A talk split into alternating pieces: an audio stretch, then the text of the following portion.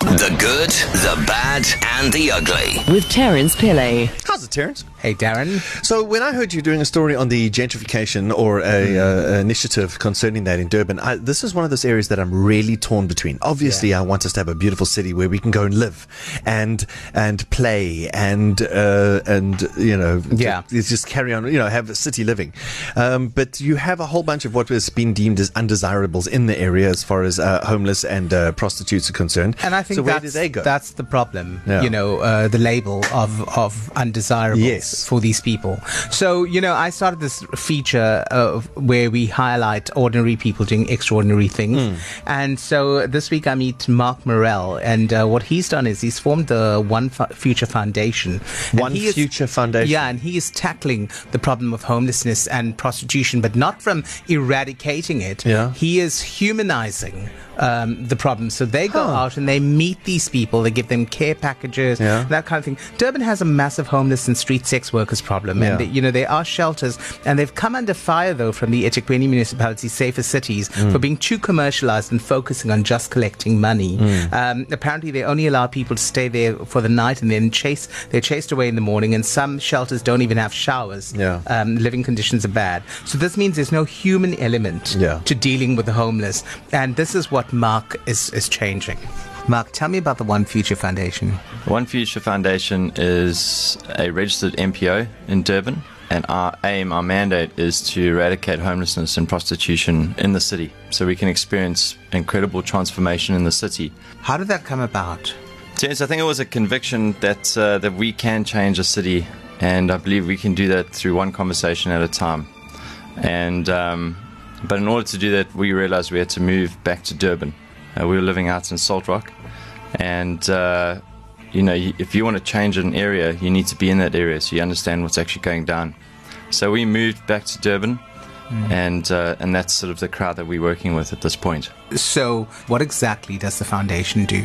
So for us, we we may want to uh, feed the entire homeless population or the hungry population in the city, which is probably about four and a half thousand to five thousand people. Um, but it starts with making one sandwich. So right now we do have a project uh, on the go called Project Eat, aptly named, and um, and we feed about 200 people every Wednesday um, in the park behind North Beach.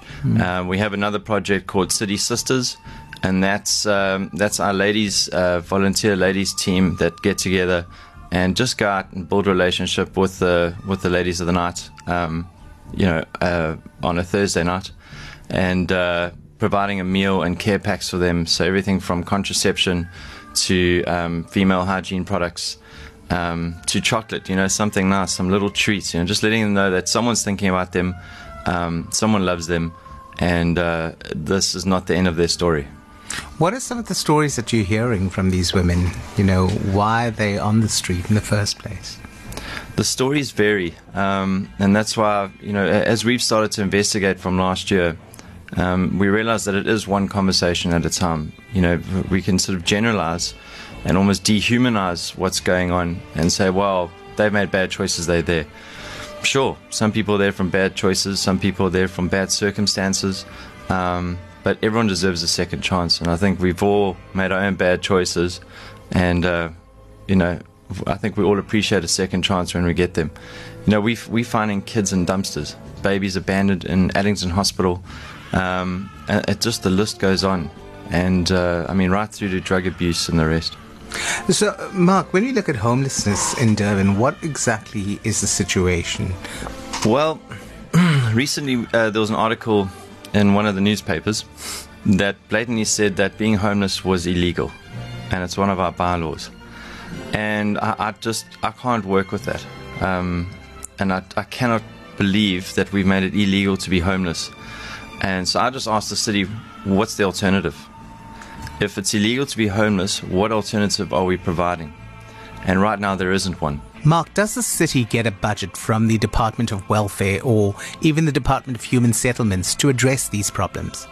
Um, I don't know specifically if the city has that amount allocated to them to address the problems. Um, I know that people are on welfare, um, but the welfare is not enough. So, I mean, it doesn't even meet minimum wage. So the, the welfare is is a, a form of escape. You know, if you're going through a bad time, and you can take the biggest CEOs. Um, so as much as we dehumanize the homeless and the hungry, we can dehumanize uh, rock stars and famous people and people of power.